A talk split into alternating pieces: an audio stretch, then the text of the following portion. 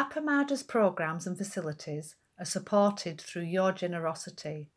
Your support really does make a huge difference. You'll find a link for contributions on the website at appamada.org forward slash contribute. Thank you so much. You know, we, uh, Peg and I have each uh, these two uh, one hour Dharma talks, although we have uh, more time uh, for inquiry each day, each of us uh, offering time um, for us to, to meet and connect in our warm Appamada fashion. But these, uh, the Dharma talks, are, you know, it's a full hour. So I say, you know, buckle up. We, because, you know, this in some ways is my one one shot at you in, in terms of just teaching. Um, but despite how it might, might sound, my intention isn't to teach you something. Uh, I'm offering you an invitation to go with me as we explore the territory of silent illumination is especially as taught by uh, Guo Gu in this recent commentary that you have as your, your resource. And so, in many ways, these talks are not well, well, they're they're less like lectures in which knowledge is going to be imparted, and some you you know this, but it's important to remember. And they're more like a walk together through my own practice mind and body.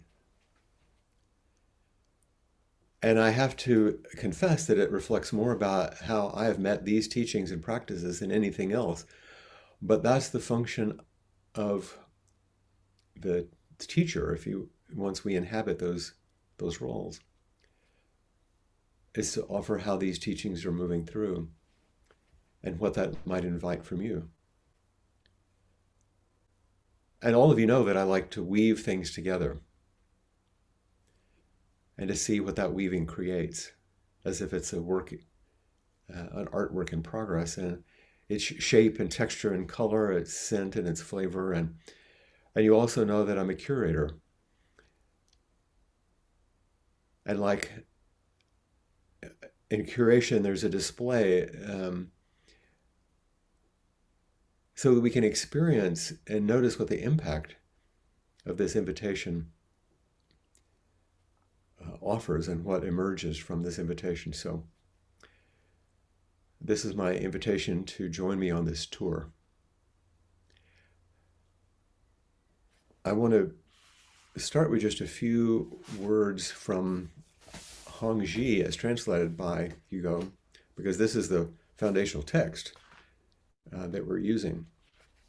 And so I'm reading from page 123. You, you don't have to go to it, but I'm just going to read a few words, which is the first little segment uh, in, in the text, uh, translating Hongzhi.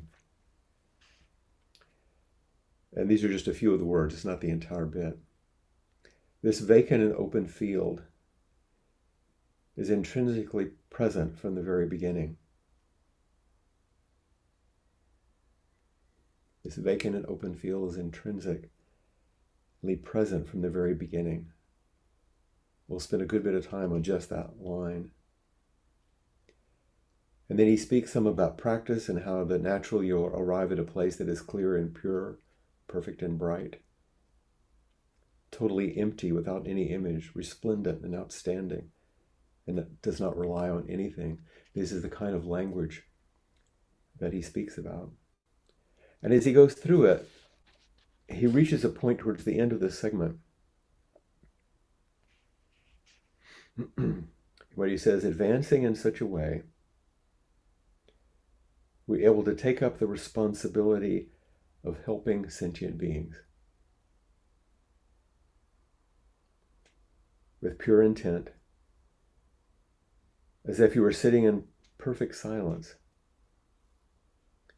So, this weaving together of our practice in the service of helping sentient beings is really crucial to our Appamada way of understanding things. And Peg will take this much, much further tomorrow.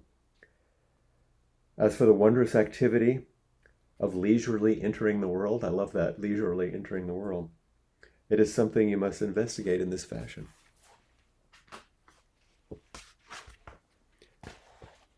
So, this is the beginning of our in- investigation.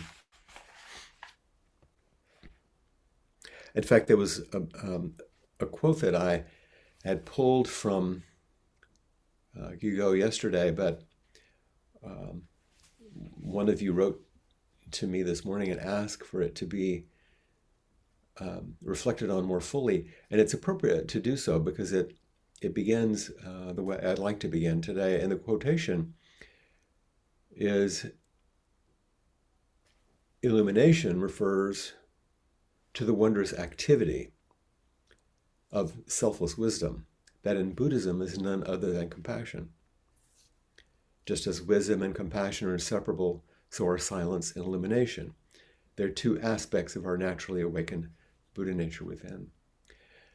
So, through my talk today, I hope that we'll begin to see how wisdom and compassion reflect each other, how illumination and silence are in some ways just one two ways of looking at one one thing, although they're spoken about separately. The illumination, the wisdom helps us see very clearly. That clear seeing helps us meet the world in which there is everyday human suffering. And so our hearts naturally open to that suffering that we see. That's compassion, a desire to meet the suffering with some skill. That allows us to be more intimate, closer with each moment and each person, each thing. And that intimacy helps us see more deeply as if we stay and have the capacity to remain connected, which allows for more wisdom, which invites increased intimacy, which is more compassion. So you see, they, they're actually working together as if they were two but it's just the natural awakened Buddha nature within. I'm going to show you something that will, uh, I know for some of you, uh, almost immediately uh, suggest that you need to take notes, but don't worry about it. um, I'm going to sh- screen share something just to give you um, uh, a little map. That come through okay? Yeah, putting on the robe of silent illumination.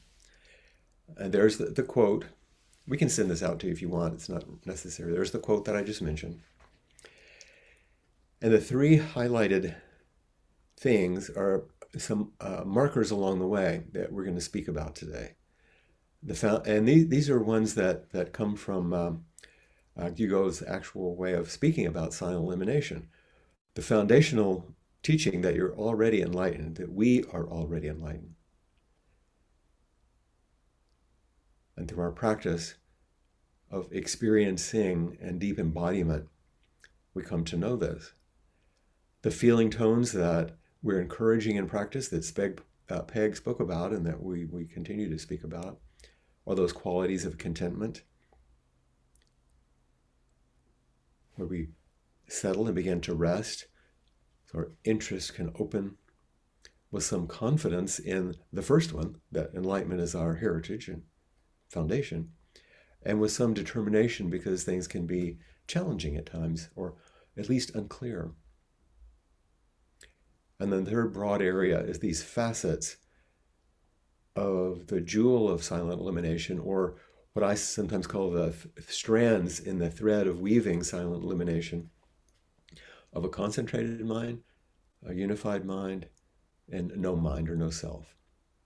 These are basically the things that uh, we'll be covering today. And I thought if we look at the robe chant, which all of you did earlier, we see how it's spoken about and expressed through that chant. Vast is the robe of liberation. We start with a phrase that suggests that freedom is where we rest. We're already free. Vast is the robe of liberation.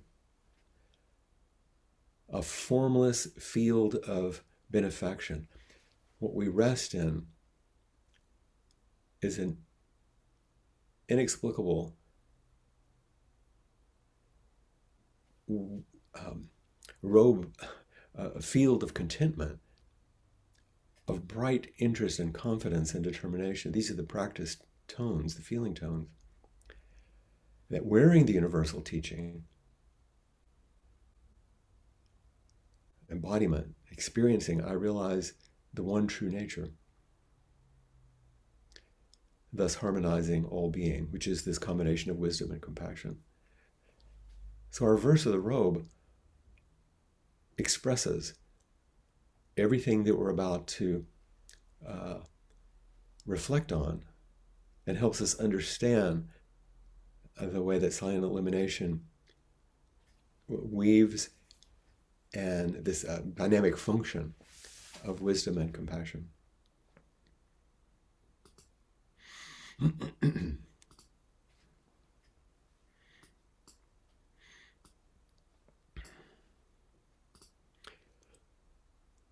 okay.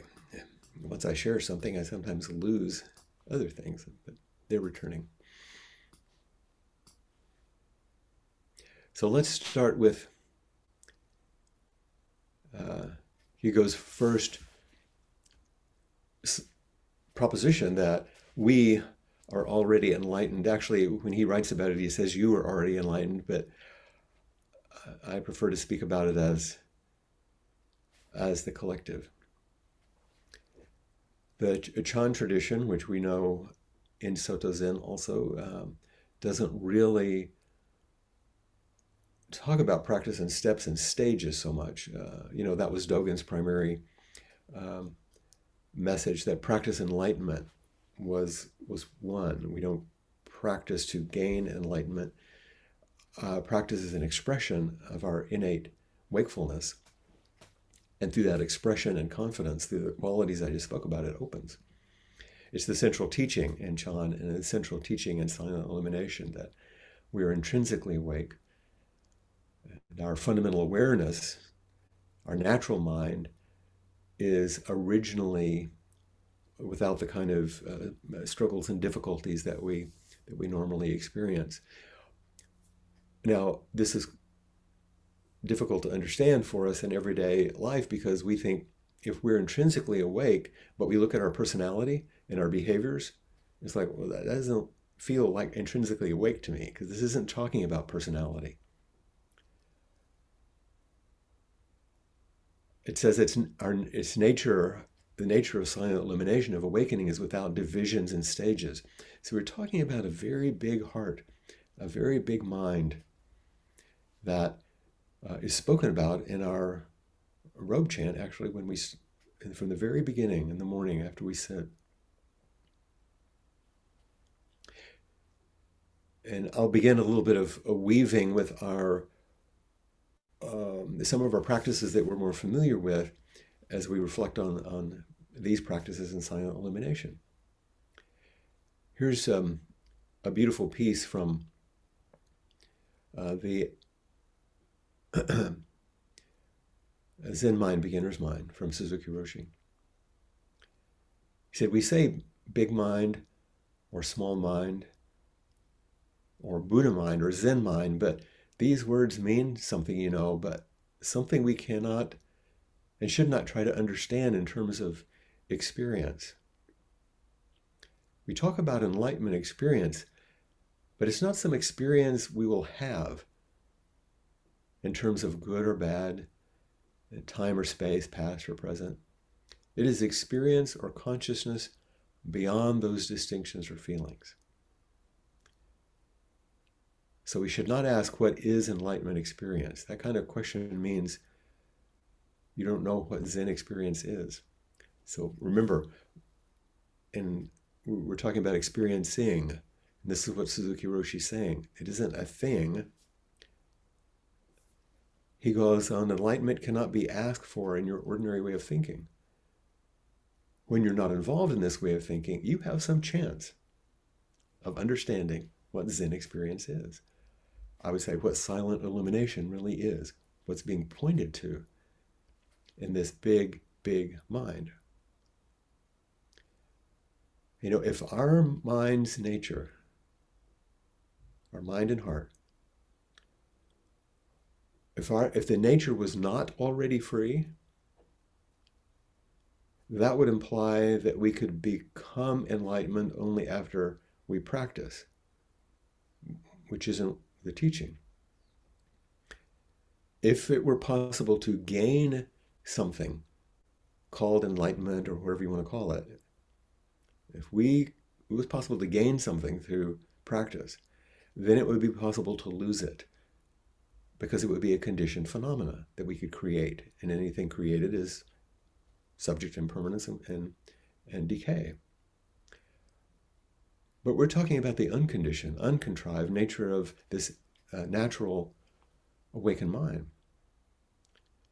And silent illumination is opening to the mind beyond all concepts and outside of conditions, as Suzuki Roshi was talking about.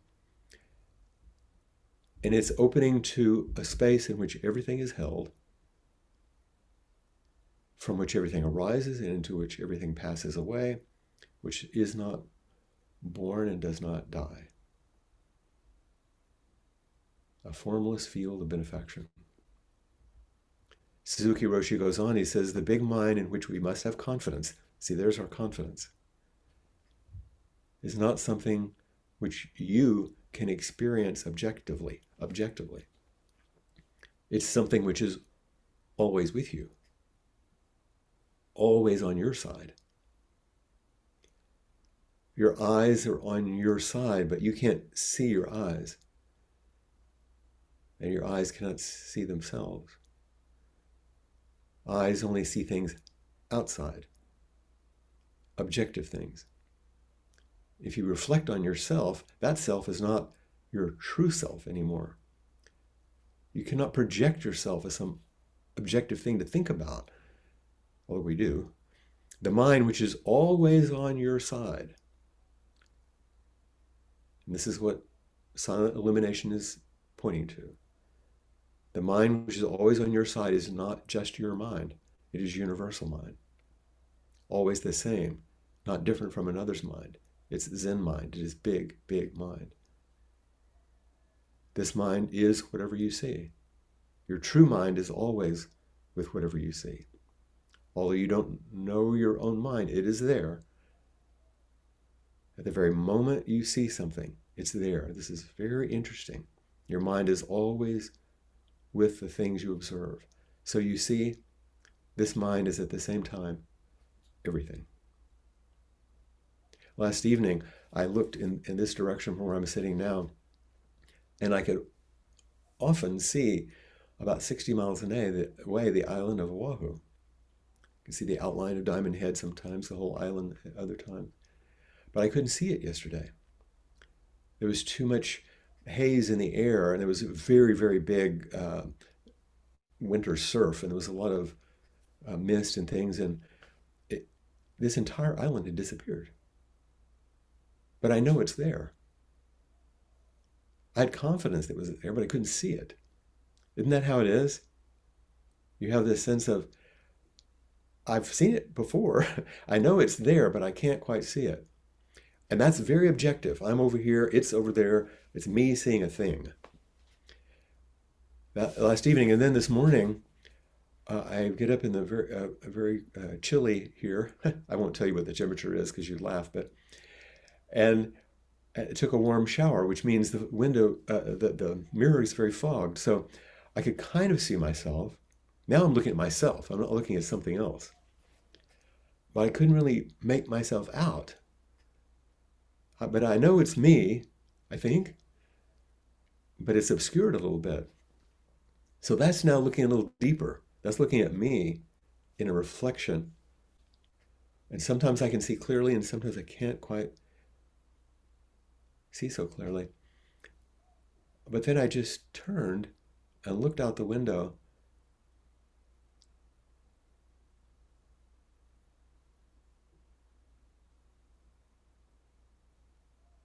And then that silence, stillness.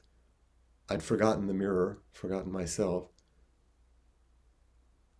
It was the most beautiful lavender and pink in the dim, dim light, a cardinal had come to the bird feeder. There was a breeze. Everything was one experiencing. But it didn't require me standing there and having a self. So that's the movement from a concentrated mind to a unified mind to this no self, no mind in a very ordinary, ordinary way.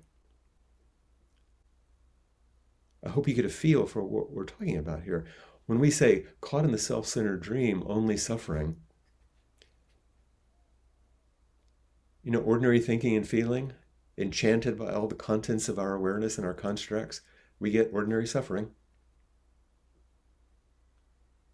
Holding to self centered thoughts, exactly the dream. You know, determined to try to work everything out within the ordinary enchantment of our personalities and, and feelings and thoughts, we just repeat the dream. Each moment, life as it is, the only teacher. Each moment, life as it is, big mind on our side, always with us always demonstrating what is, being just this moment, compassion's way, silent, illumination, wise, compassionate. Each moment unfolds as a gift. This is, this is silent illumination. We, we practice it all the time. Guo Gu says Buddha nature, our true nature, is simply freedom. Our true nature is simply freedom. It's not a thing. If it were, then it would have a before and after. It would be subject to birth and death. And would be either permanent or impermanent. But Buddha nature is inconceivable. And listen to this statement. He says next this inconceivability is that right here and right now, you are free. That's oddly what seems the most inconceivable. The inconceivability is that right here and right now, we are free.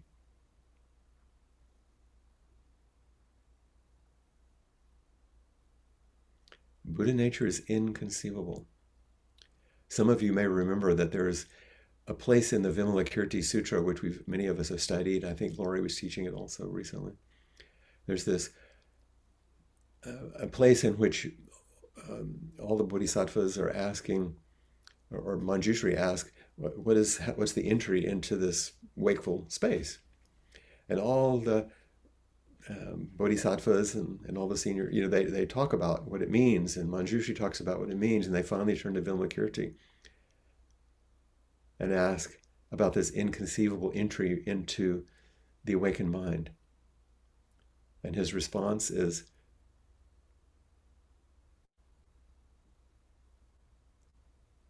what is often called a thunderous silence. It's the most important silence in all of Buddhism. And this is the silence of silent illumination. Dropping what we cling to, opening into everything. Suzuki Roshi said, I've discovered that it's necessary, absolutely necessary, to believe in nothing. That is, we have to believe in something that has no form and color, something which exists before all forms and colors appear. This is a very important point. No matter what God or doctrine you believe in, if you become attached to it, your belief will be based more or less on a self centered idea. You'll be involved in idealistic practice, constantly seeking to actualize your ideal, and you'll have no time for composure. This contentment and composure that Peg started us with. But if you're always prepared to accept everything we see as something appearing from nothing, knowing that there is some reason why a phenomenal existence of such and such form and color, then at that moment, you'll have perfect composure. And I think that word composure that he speaks about includes all those flavors of contentment. Because you think we sit, you know, to embody composure, even when we don't feel composed, so that we can touch contentment, interest, confidence, determination. It's through our body, through experiencing, not an experience that's an object, through the activity of experiencing. So he says it's absolutely necessary to believe in nothing, not attach. But he says, I do not mean voidness. There is something. But that something is something which is always prepared for taking some particular form. This is called Buddha nature or Buddha.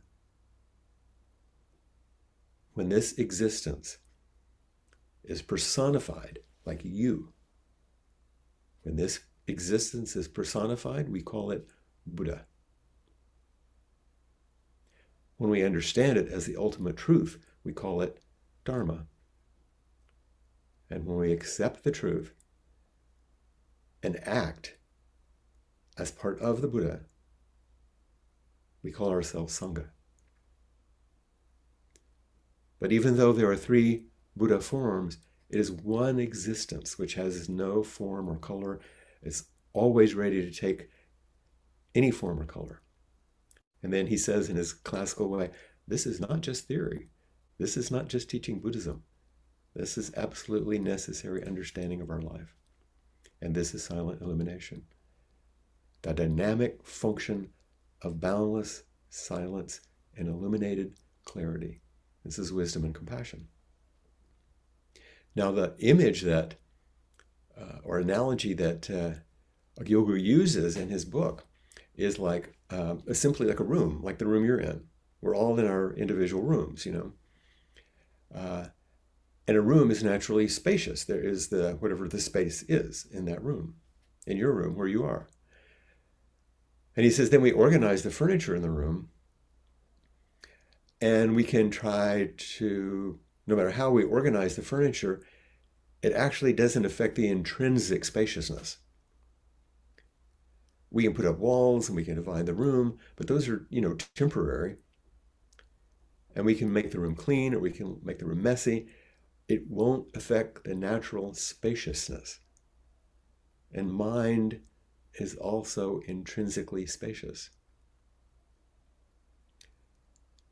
And we get caught up in our desires and our aversions, and our true nature is not actually affected by our vexations. We're inherently free. That spaciousness is who we are.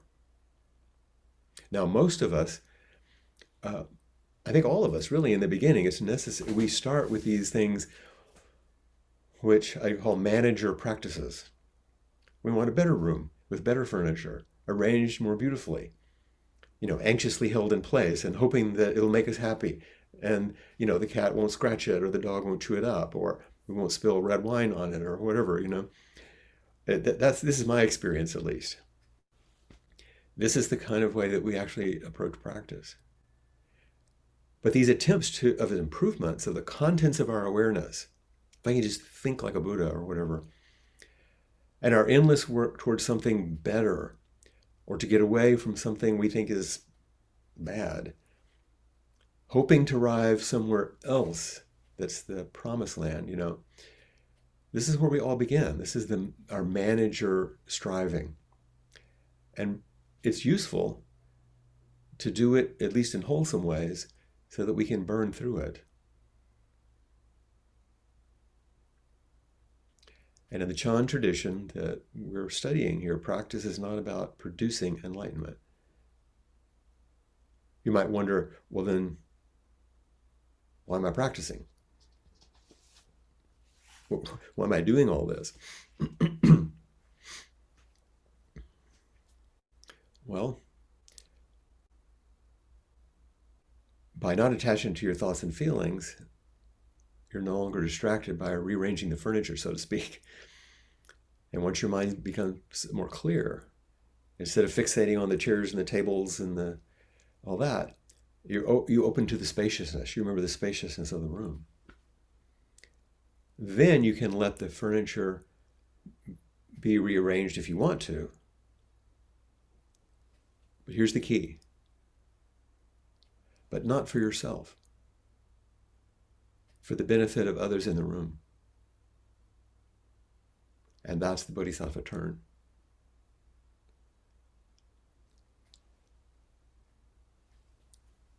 We don't have to clear up the cloudy sky.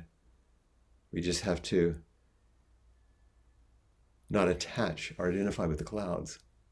I, I don't have to clear up the clouds so I can see Oahu. I just have to remember it's there and not attached to the, the clouds. We'll always have thoughts and feelings, these contents. They'll always move through our mind and our heart. But we can rest in foundational awareness itself, which is always there, always on our side, as Suzuki Roshi said, effortlessly reflecting everything.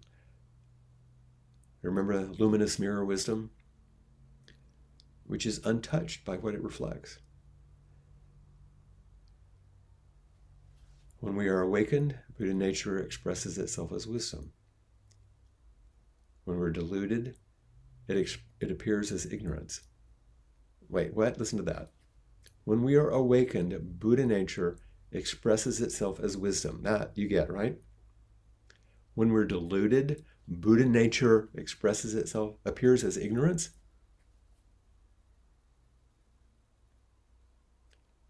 We must awaken to who we are in order to embody the truth of Buddha nature amid the complexities of our life. We think that wisdom is Buddha nature, and ignorance is not Buddha nature. There is only Buddha nature which flows at the heart of everything and everyone, silently. This is what's illuminated. Silent illumination is awakening that rests on a playful interdependence of opposites wisdom, compassion, stillness, activity, quiescence, wakefulness, essence, and function. Guo Gu speaks of our um, Stuckness, I love the word he uses. He calls these self referential polarizations. We get stuck on these, like in the Xin Xin Ming, you know, which talks about this quite well, about self referential polarizations. And the, the Buddha struggled with these in his own practice. And because he experienced what life was like as an indulged prince and as an ascetic yogi you know, he tried on polarizations. And what did he wake up to? The middle way, ultimately. That story we don't need to, to go into. You know, good and bad conditions, as we ordinarily perceive them, are projections of our fears and desires. And so when we speak about, uh, I'd like to go beyond good and bad, uh, like we, we, we see in some of these teachings, we're not talking about transcending uh, thought and feeling or our frail embodiment or going beyond morality or beyond dualism. The middle way is a broad and patient way of living that accepts conditions, whatever they are, without fear and struggle. In other words, you don't jump to one place or another. We maintain this broad, open, patient field that knows how to act accordingly. This is the empty field. This is the middle way. And every moment then can arrive fresh and free. In fact, uh, uh, actually calls this freshness. That's another term I love that he uses. This freshness, in which there is only experiencing itself which is vibrant, not abiding anywhere, and lacks words and language to describe it, as I turned and looked out the window this morning, it's it's like you know when we have to refresh the computer it's basically kind of like a starting over what if every single second is a refreshment because we're not clinging to the past, grasping for the future, not really stuck in the present. There's just an ongoing refreshing. Refreshing.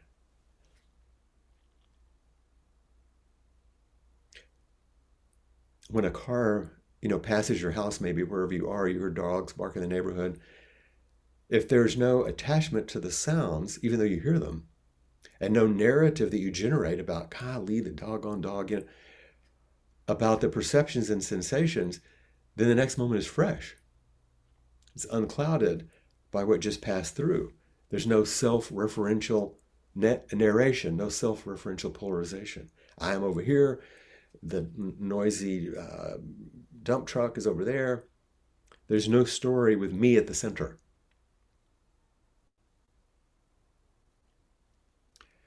And of course, we can twist the moment with these kind of projections and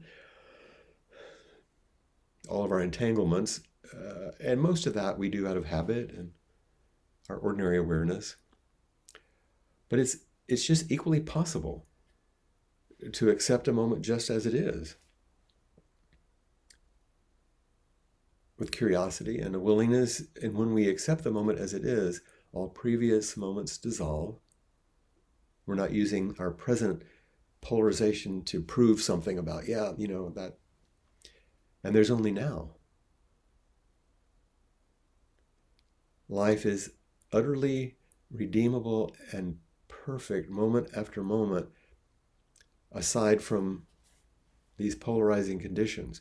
Just experiencing, just freshness, just vivid, wakeful, relaxed, focused awareness even if what's vivid might be a grief, and what we're awake to is some difficulty we need to solve, or we're relaxed in the face of some pain or discomfort, and our focused awareness is skillful. It doesn't mean it's all happiness. But we can have freshness in the face of each moment because each moment needs to be cared for. And that's Buddha nature, that is our nature.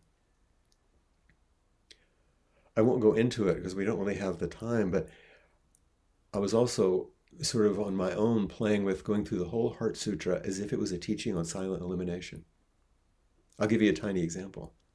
From what we just said, when you read form as boundlessness, boundlessness is form.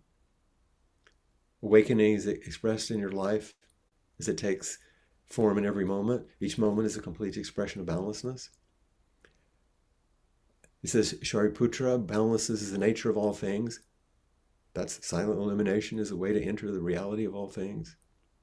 And then it goes through that list, you know, no eyes, no ears, no nose, no tongue, no body, no mind. The ultimate way to practice silent illumination is to sit without dependence and attachment to any of these, and yet experiencing them all as one opening. Free from confusion, those who lead all to liberation embody profound serenity. All those in the past, present, and future who realize wisdom beyond wisdom. You sit without abiding anywhere, without fabricating anything, or falling into a stupor.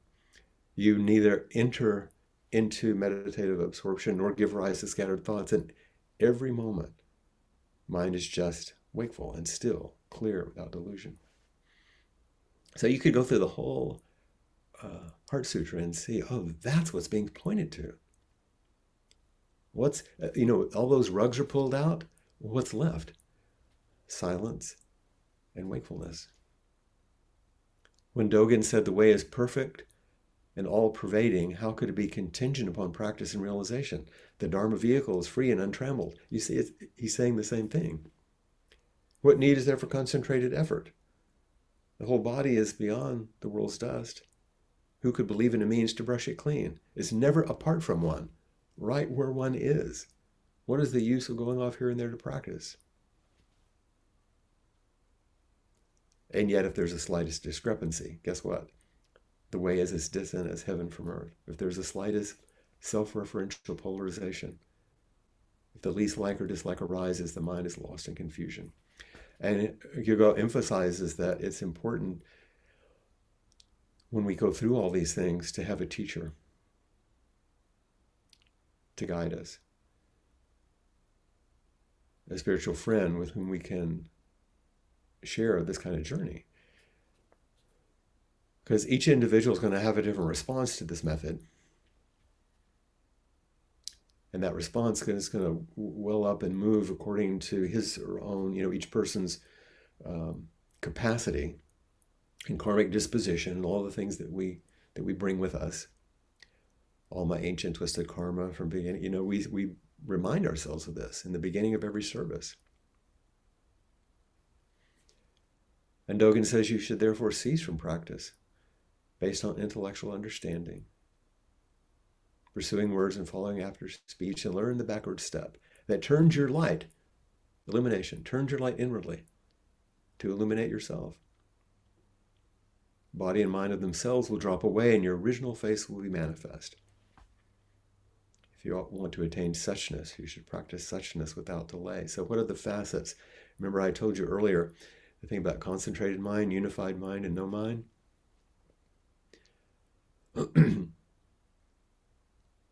the way that uh, was taught by Master Sheng Yen, um, these are the the areas that Sheng Yen roughly divided the practice. And he actually, curiously, he uses the word stages, which uh, I think is interesting.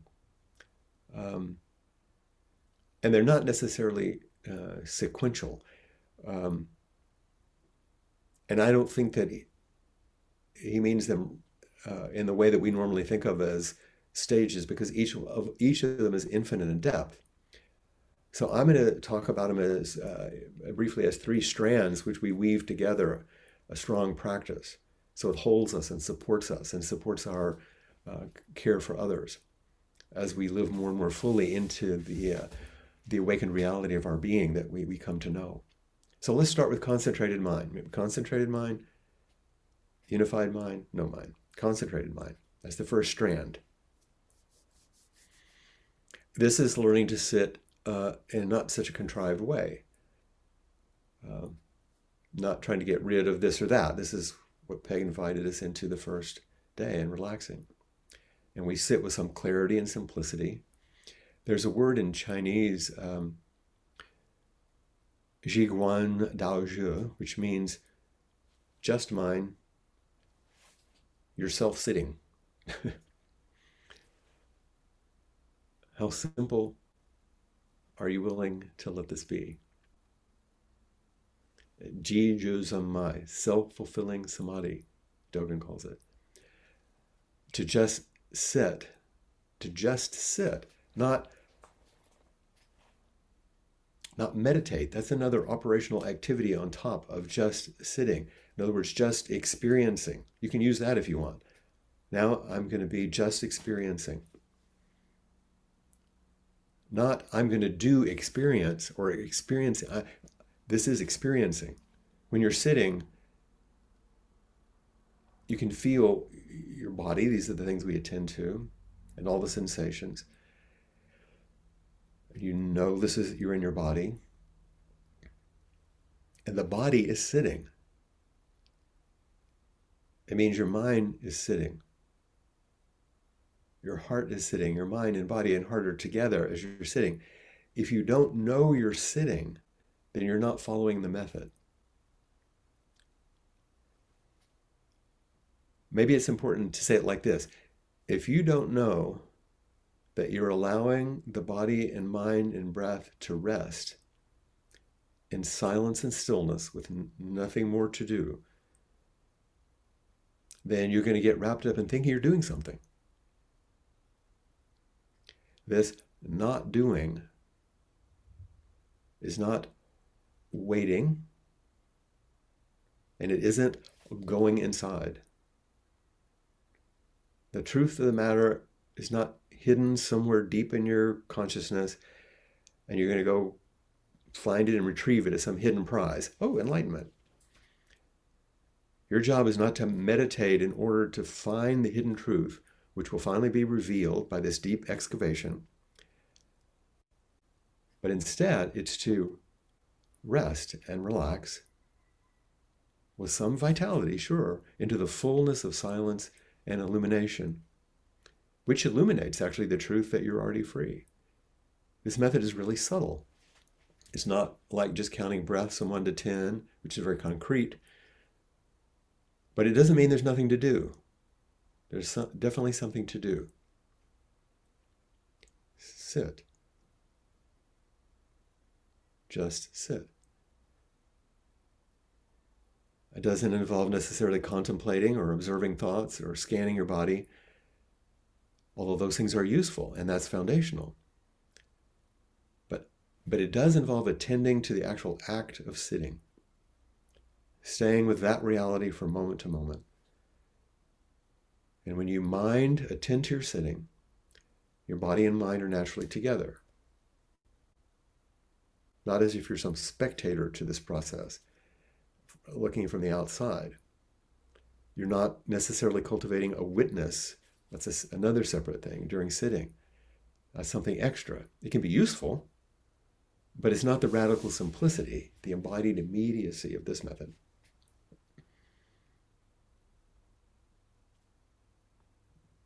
So without straining and exerting some great effort, even though you're bringing yourself fully in each moment, to each moment in embodied practice. And as you do, you get to know and you get more intimate with the habitual tendencies in your body, entangled emotions and thoughts. You notice when your wandering thoughts arise. You notice when your body tenses up. You notice where some of the deeper emotions are lodged in your body. And practicing like this as the body, just sitting as the body, is the first strand of a more unified mind. Because what's revealed are the ways in which your body holds the way you organize experience, organize your whole life. The ways you've come to meet and understand, respond to the world is all resting as your body. It's not something in your body, it's your body. And when you're wakeful and clear in each moment and not so caught up in wandering thoughts, everything begins to kind of settle on their own. Because the discriminating mind, and it gets involved in self referential polarizations, isn't so active. It begins to settle as you stay with your body. and the concentrated mind develops in this first strand of silent illumination is not just some kind of one focused concentration, but an open, natural, clear presence. That sense of the middle way, which is embracing and patient. It's a concentration accompanied by wisdom of silent illumination. And the unified mind, the second strand that Sheng Yen had talked about, your field of awareness, which is at first the totality of your body, that's where we start, naturally opens to include the external environment. Like I was standing in front of the mirror trying to see myself, but when I turned, it opened. This is the unified mind.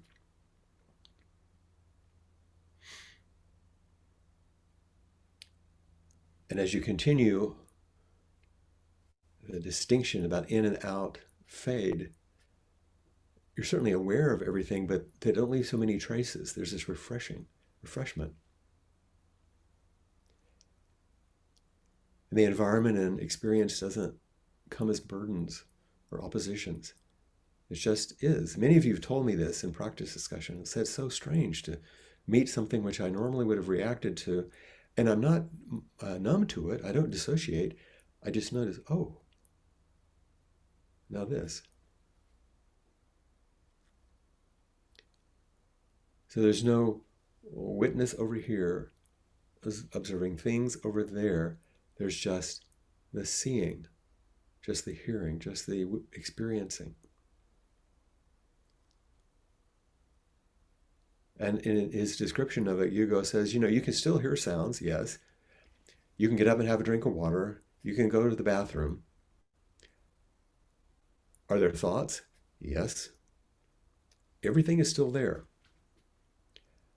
You have thoughts as you need them to respond to the world, but they're not self referential. Compassion naturally uh, arises when it's needed, but it doesn't have anything to do with emotion. There's intimacy with everything around you, but it's beyond words and descriptions. When you, he, it's interesting, he says, when you urinate, the body, urine, and toilet are not separate. Sometimes that's a problem when you're standing, but indeed, you, you all have this wonderful dialogue of present moment experience. You see clearly what needs to be done, how to respond.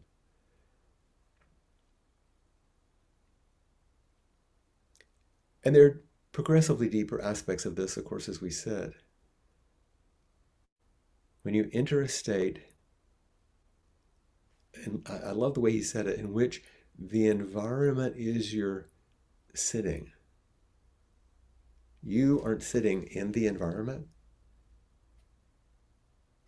The environment is your sitting. The environment may become infinite and boundless bringing about a state of oneness of the universe, those kind of you know words we hear in Buddhism. But this is what we're chanting in the, the robe chant. If the environment is you sitting, then you are not the things you're watching. Sitting. You are this fullness of the environment the whole world is your body sitting here, not your personal body. Awareness, you realize the body of your awareness is everything. This is your physical body.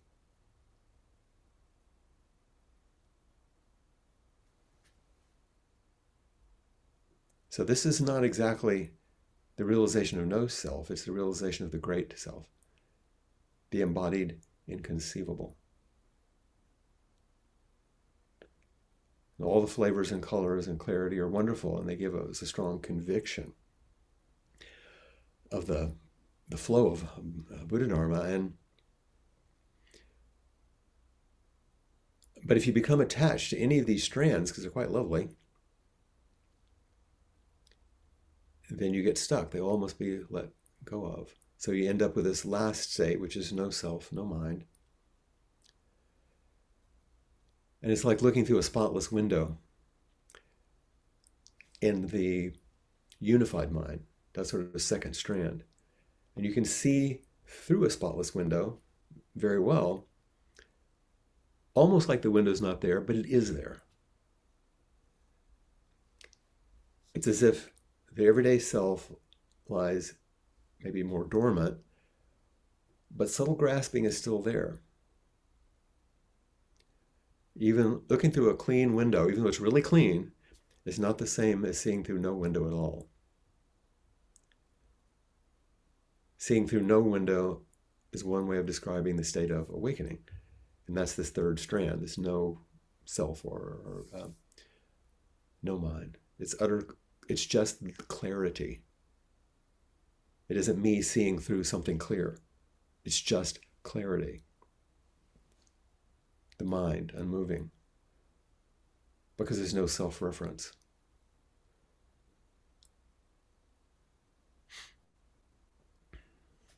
So, this is silent illumination. It's the realization of quiescence and wakefulness, stillness and awareness. Traditionally, we'd say uh, samadhi and prajna, all of which are, are, these are just ways of describing the mind's natural state, your natural state our natural state. Experiencing is like dropping a huge burden from your shoulders. Now there's no longer me having to experience something or stop experiencing something. But we all carry heavy burdens of self attachment, our troubles, our habit patterns.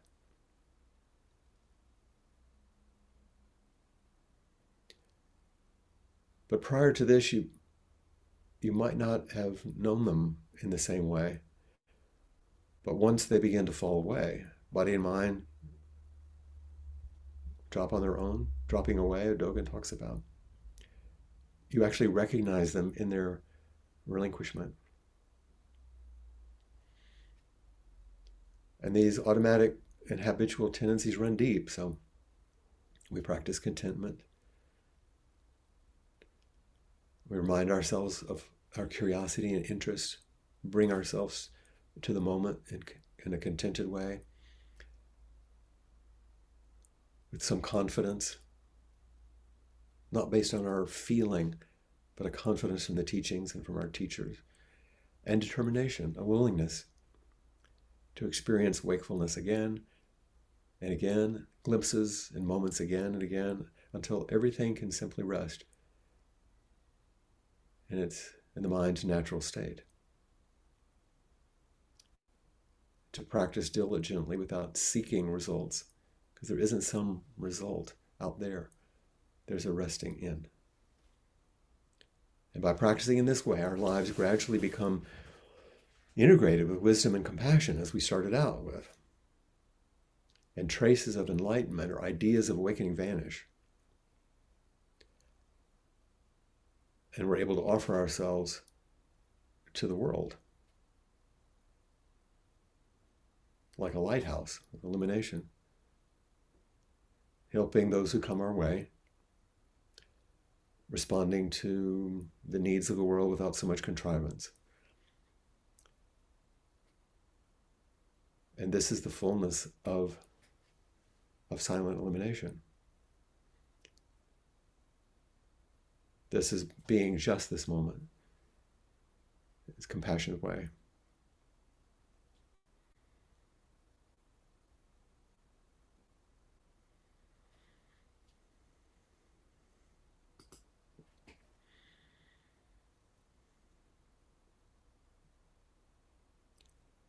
So just look in this last minute. Just listen in this last minute, just experiencing.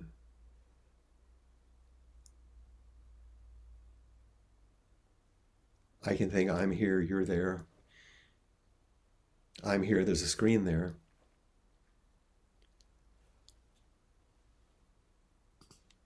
Maybe it's a good idea to click gallery view And there's what's behind your screen and what's behind you, what's all around you. And just resting in this spacious completeness. Anything that you think is incomplete is just a projection of your ideas. And you might be completely full of grief. You might be completely and fully confused. You might be completely loving. It's completeness but without attaching to it, there's only freshness, refreshing every moment of just experiencing. Thank you very much.